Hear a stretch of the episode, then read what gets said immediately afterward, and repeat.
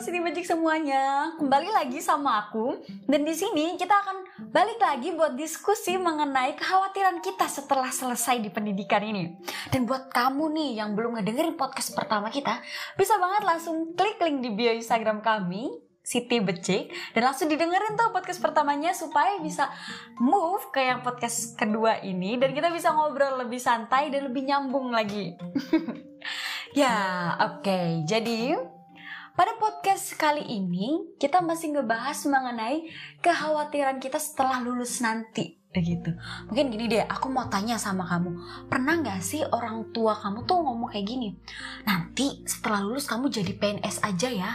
Nanti setelah lulus kamu jadi pegawai di sini aja ya. Atau mungkin nanti setelah lulus kamu jadi usaha, kamu mending usaha ini aja ya. Kayak gitu-gitu pernah nggak sih? Kalau aku sendiri, itu aku pernah tuh digituin sama orang tuaku. Dan ya, itu adalah topik bahasan kita buat kali ini mengenai setelah lulus nanti kita bakal milih menjadi pegawai atau pengusaha sih. Oke. Okay. Ya, buat kamu nih yang masih ngedengerin podcast itu Becik yang masih setia mendengarkan suaraku. Jadi kemarin aku udah sempat wawancara mini dengan beberapa seniorku mengenai pengalaman-pengalaman mereka setelah terjun di dunia kerja. Dan aku ngambilnya dari dua nih, ada yang dari pengusaha, ada juga yang dari pegawai. Gitu deh tuh. Nah gini, aku mau bahas satu-satu aja kali ya biar kayak lebih detail terus bisa jadi bahan pertimbangan lah ya buat nanti setelah lulus aku mau ke mana, aku mau jadi apa gitu. Ya aku mau mulai dari pegawai dulu deh gini. Kemarin kan sempat aku tanya nih sama seniorku yang sudah terjun di dunia kerja dan beliau uh, memutuskan untuk menjadi pegawai di salah satu perusahaan besar. So aku tanya beberapa pertanyaan seperti ini. Sebenarnya apa sih keuntungan gitu dan apa sih alasan yang uh, apa ya? Alasan kuat yang menjadikan Mas memilih pekerjaan ini gitu. Dan Jawaban beliau seperti ini, ya saya memilih sebagai pegawai di perusahaan saya ini, itu yang pertama, satu, kita mendapatkan kepastian status, status sebagai pegawai tetap begitu. Dan yang kedua, ini pasti kamu udah udah tahu lah ya, itu kita dapat kepastian pendapatan. Jadi setiap bulannya kita udah tahu nih, bulan ini kita dapat berapa, bulan depan kita dapat berapa gitu. Dan itu itu salah satu poin plusnya sih, emang benar. Dan lagi, Gak cuman itu. Kata seniorku itu, ketika kita menjadi pegawai di perusahaan tersebut, kita akan mendapatkan fasilitas yang memang itu buat buat kita pribadi gitu lah. Kayak misalkan mungkin kayak rumah dinas atau kendaraan dinas. Ya, gitu gitulah. Dan ini kan itu yang senang-senangnya udah nih, aku udah tanya. Nah, sekarang aku tanya, aku tanya ke seniorku. Mas, Kan tadi yang senang-senangnya udah nih. Kira-kira selama Mas bekerja, apa sih yang menjadi kayak hmm gitu. Agak kayak bikin berat di hati, sedikit lah ya, sedikit berat di hati. Terus beliau jawab gini. Ya, aku memang mendapatkan status yang pasti, aku emang mendapatkan pendapatan yang pasti, dan aku juga mendapatkan fasilitas yang cukup memadai buat pekerjaanku. Tapi di balik itu semua ada beberapa kewajiban yang harus aku tanggung katanya gitu. Ini mengenai aturan kantor yang harus kita jalani. Kayak misalkan nih, berangkat harus jam 7, pulang harus jam sekian, pokoknya kamu harus mengerjakan deadline ini sampai tanggal ini. Nah, itu satu. Dan belum lagi karena kita yang sebagai pegawai itu harus mengikuti sistem pekerjaan yang ada di perusahaannya. Karena bisa aja kan kalau misalkan nih perusahaannya lagi terus mengupgrade kualitasnya, itu sistem kerja yang ada di dalamnya itu pasti berubah-ubah. Dan kita sebagai pegawai menurut Mas seniorku tadi, itu kayak gimana ya bentuk proses adaptasi itu ya namanya juga adaptasi. Pasti kayak butuh tenaga harus belajar lagi belajar lagi. Itu sih yang dirasa sedikit kayak bisa malah napas panjang gitu lah ya.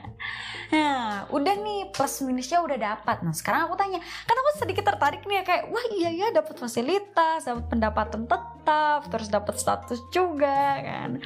Nah sekarang aku tanya mas kira-kira nih ya ke sini aku aku bilang gitu nih skill apa aja sih yang perlu aku punya gitu loh buat jadi pegawai yang baik dan bisa mendapatkan eh, fasilitas-fasilitas itu. Nah seniorku jawab kayak gini, komunikasi din katanya. Komunikasi itu penting man. Entah itu komunikasi ke atasan, pun juga ke bawahan. Karena dengan cara kita berkomunikasi itu, itu bakal gimana ya, mempengaruhi apa namanya ya, kerjasama tim gitu loh kayak misalkan nih kalau komunikasiku baik dengan partner kerjaku yang mungkin itu atasanku itu bakal mempermudah kerjasama kita. Pun juga dengan bawahan. Nah itu menurut senior kita itu sangat penting banget. Jadi buat kamu nih yang tertarik bisa dicatat dari sekarang. Pokoknya skill utama itu adalah komunikasi. Dan ini ini ini. Hmm kadang kayak di namanya juga ya kita kerja di bawah apa ya hmm, di bawah tuntutan gitu ya bisa dibilang kayak gitu ya. Ada beberapa ketakutan-ketakutan nih. Aduh kalau misalkan aku bikin kesalahan kayak gini gimana? Nah aku tanya ini nih juga ke seniorku. Mas apa sih ketakutan-ketakutan yang mungkin pernah muncul di benak mas gitu selama kerja? Nah beliau jawab kayak gini. Iya aku juga punya rasa takut dan salah satunya itu ketakutan mengenai uh, ini adanya kesalahan administratif atau mungkin yang paling fatal itu ada adanya konflik dengan rekan kerja. Wah, itu kacau banget gak sih? Ya kan? Kita harus bekerja sama dengan orang itu. Terus tiba-tiba ada konflik kan? Hmm, kayak hmm, gimana caranya kita memanage emosi kita supaya bisa tetap kerjasama dengan orang yang pernah ada konflik sama kita nggak nggak memungkiri ya kalau misalkan kita udah ada konflik dengan seseorang itu pasti buat bekerja sama tuh kayak agak uh, ya canggung canggung gitu kan. Nah di situ tantangannya gitu loh. Tapi nggak apa-apa kayak sering berjalannya waktu kita bisa kali ya belajar dari situ kan. Dan kan aku tanya nih loh kan itu udah ada tuh ketakutan-ketakutan. Terus aku tanya lagi ke seniorku sebenarnya apa sih mas yang menjadikan mas seyakin ini? Gitu loh sama pekerjaan mas saya sekarang Nah, seniorku jawab kayak gini. Dia membalikkan lagi ke poin utama dengan beberapa keuntungan yang sudah disebutkan di awal seperti kepastian pendapatan, kepastian status, dan kepastian fasilitas juga. Nah, ini nih buat kamu yang udah mulai tertarik buat oh ya kayaknya aku lebih memilih ke arah pegawai deh soalnya udah dapat kepastian-kepastian ini. Bisa banget itu nanti bisa chat kita di DM kita, bisa nanya-nanya atau mungkin sharing di komen komen di bawah ini boleh banget dan buat teman-teman yang tahu jawaban atas pertanyaan teman-teman yang lain bisa loh dijawab langsung. nah dari pegawai kan udah nih sekarang mari kita move ke pengusaha. Eh, sebenarnya sistemnya sama sih. Aku mau wawancara seniorku juga mengenai pengalaman-pengalaman beliau selama menjalankan usahanya sebagai usaha pengusaha. Maafkan keselentot aku. Hmm. aku nanya, sorry, sorry sorry. Jadi aku tanya nih ke seniorku, sebenarnya ada apa sih keuntungan sebagai seorang pengusaha gitu kan? Terus beliau jawab gini nih. Ya emang sih sebenarnya kesannya untuk memulai usaha sendiri itu susah banget. Susah banget. Tapi ada beberapa keuntungan yang bikin beliau nih milih udahlah kayaknya aku jadi pengusaha aja. Nah ini aku mau sebutin nih dengerin ya catat nih baik-baik. Yang pertama itu kita nggak diatur sama siapa pun dan lagi kita punya kendali penuh atas jalannya operasional di situ. Atas ya kalau kita mau jalannya seperti ini ya udah kita yang menentukan gitu.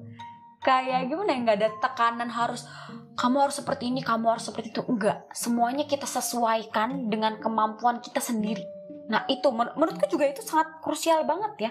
Mungkin nih buat kamu yang ngerasa kayaknya aku nggak cocok deh kalau kerja disuruh-suruh gitu nah ini jawabannya. Bisa banget nih milih pengusaha buat setelah lulus nanti gitu. Nah tapi nggak cuman itu. Nggak cuman itu yang ada apa ya? Keuntungan dari pengusaha. Dari pengusaha ini sendiri lebih fleksibel buat jam kerjanya.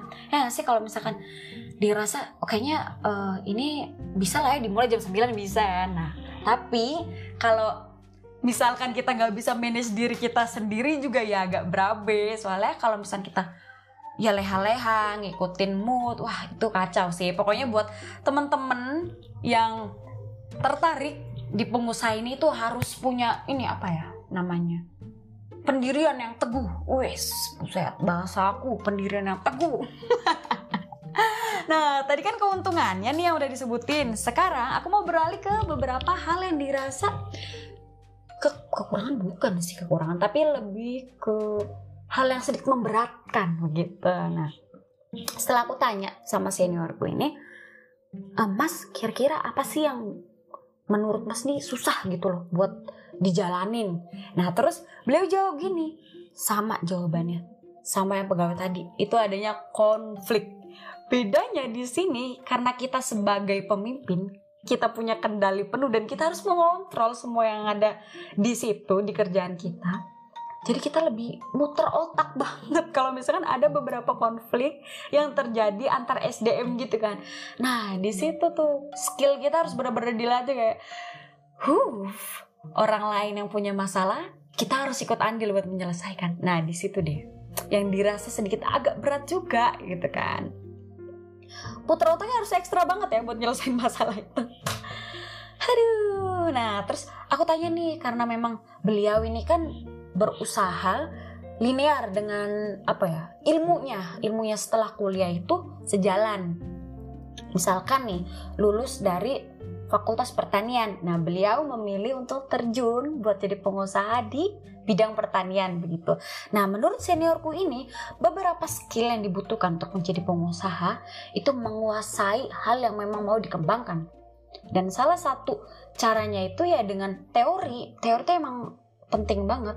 Kayak misalkan ilmu yang udah aku sebutin tadi di pertanian ya. Ilmu yang dibeli kan emang di pertanian tuh. Nah, segimana gimana ya, segimana susahnya ilmu itu kita harus memahamin gitu ilmu itu karena kalau kita nggak tahu kita mau nanya ke siapa kita nggak punya bos karena kita bosnya gitu kan kasarnya maaf. dan lagi ini nih penting banget. Karena kita menghandle semuanya sendiri itu manajemen keuangan dan sumber daya manusia itu penting banget. Gimana cara kita menghandle pemasukan pengeluaran terus cara memperlakukan uh, pegawai-pegawai kita gitu. Itu penting banget sih. Itu skill yang harus benar-benar dipunyain oleh seorang pengusaha. Dan aku setelah ini kan yang tahu nih kekurangannya kelebihannya. Nah aku mau tanya lagi nih ke seniorku aku bilang gini. Sebenarnya ada nggak sih mas kayak ketakutan-ketakutan yang mas rasakan setelah menjadi pengusaha ini? Terus seniorku jawab kayak gini oh tentu ada katanya. Dan ketakutan dari seniorku ini salah satunya adalah adanya pesaing di bidang yang sama. Karena ya gimana ya namanya juga pengusaha dan dunia kan terus berjalan nih pokoknya kayak pesaing tuh pasti bakal muncul nah oh iya aku lupa nih nyebutin ini kata seniorku jadi skill penting lagi ya buat pengusaha itu harus kreatif dan inovatif. Karena kalau nggak kreatif sama inovatif, ini udah nih pesaing-pesaing udah pasti muncul-muncul dan kita yang ke bawah mundur. Jadi buat teman-teman yang tertarik buat jadi pengusaha, hmm, penting banget harus kreatif dan inovatif. Mantap deh. Terus nih, aku mau tanya lagi. Udah udah udah udah ngebahas nih yang ketakutan.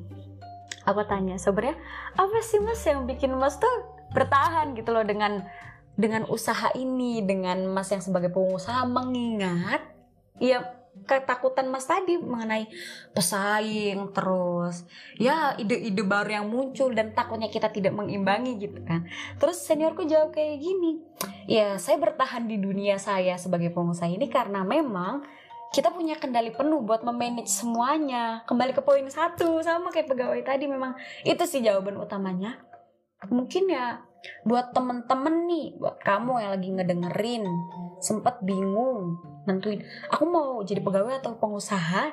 Bisa tuh obrolan kita tadi dijadiin bahan pertimbangan. Kayak oh iya buat aku orangnya yang uh, males ngide males kreatif kayaknya lebih baik aku condong ke pegawai gitu. Nah kalau mungkin buat kamu yang nggak mau diatur yang tapi kreatif lah ya aku kreatif nih. Nah bisa tuh milih pengusaha buat jalan ke depannya. Karena memang pekerjaan tuh nggak sesempit itu gitu loh. Lapangan pekerjaan nggak sesempit itu. Dan ada beberapa lapangan pekerjaan yang memang menyediakan sesuai dengan passion kita. Kalau kita mau seperti ini ya kita tinggal milih ke situ. Kalau kita mau ini ya kita tinggal milih ke situ. Ya kalau saranku buat aku sendiri sih ini kayak self reminder juga. Berhentilah kayak mengikuti stereotip orang-orang mengenai kamu akan sukses ketika kamu seperti ini, ketika kamu mendapatkan pekerjaan ini, ketika kamu berusaha seperti ini. Aduh, itu kalau ngikutin itu mulu, gak akan ada habisnya beneran. Jadi sekarang nih aku setelah berdiskusi sama seniorku, aku udah lebih yakin. Oh iya ya, aku tuh orangnya sukanya seperti ini. Nah, aku lebih condong ke sini gitu. Wah, thank you banget sih atas diskusi yang kemarin sama senior-seniorku itu sangat membantu sekali. Dan semoga buat kamu yang udah ngedengerin podcast kedua dari Siti Becik ini mendapatkan sedikit pencerahan mengenai ke mana sih nanti aku setelah lulus gitu. Ya mungkin itu aja obrolan kita kali ini. Semoga bermanfaat dan see you di podcast selanjutnya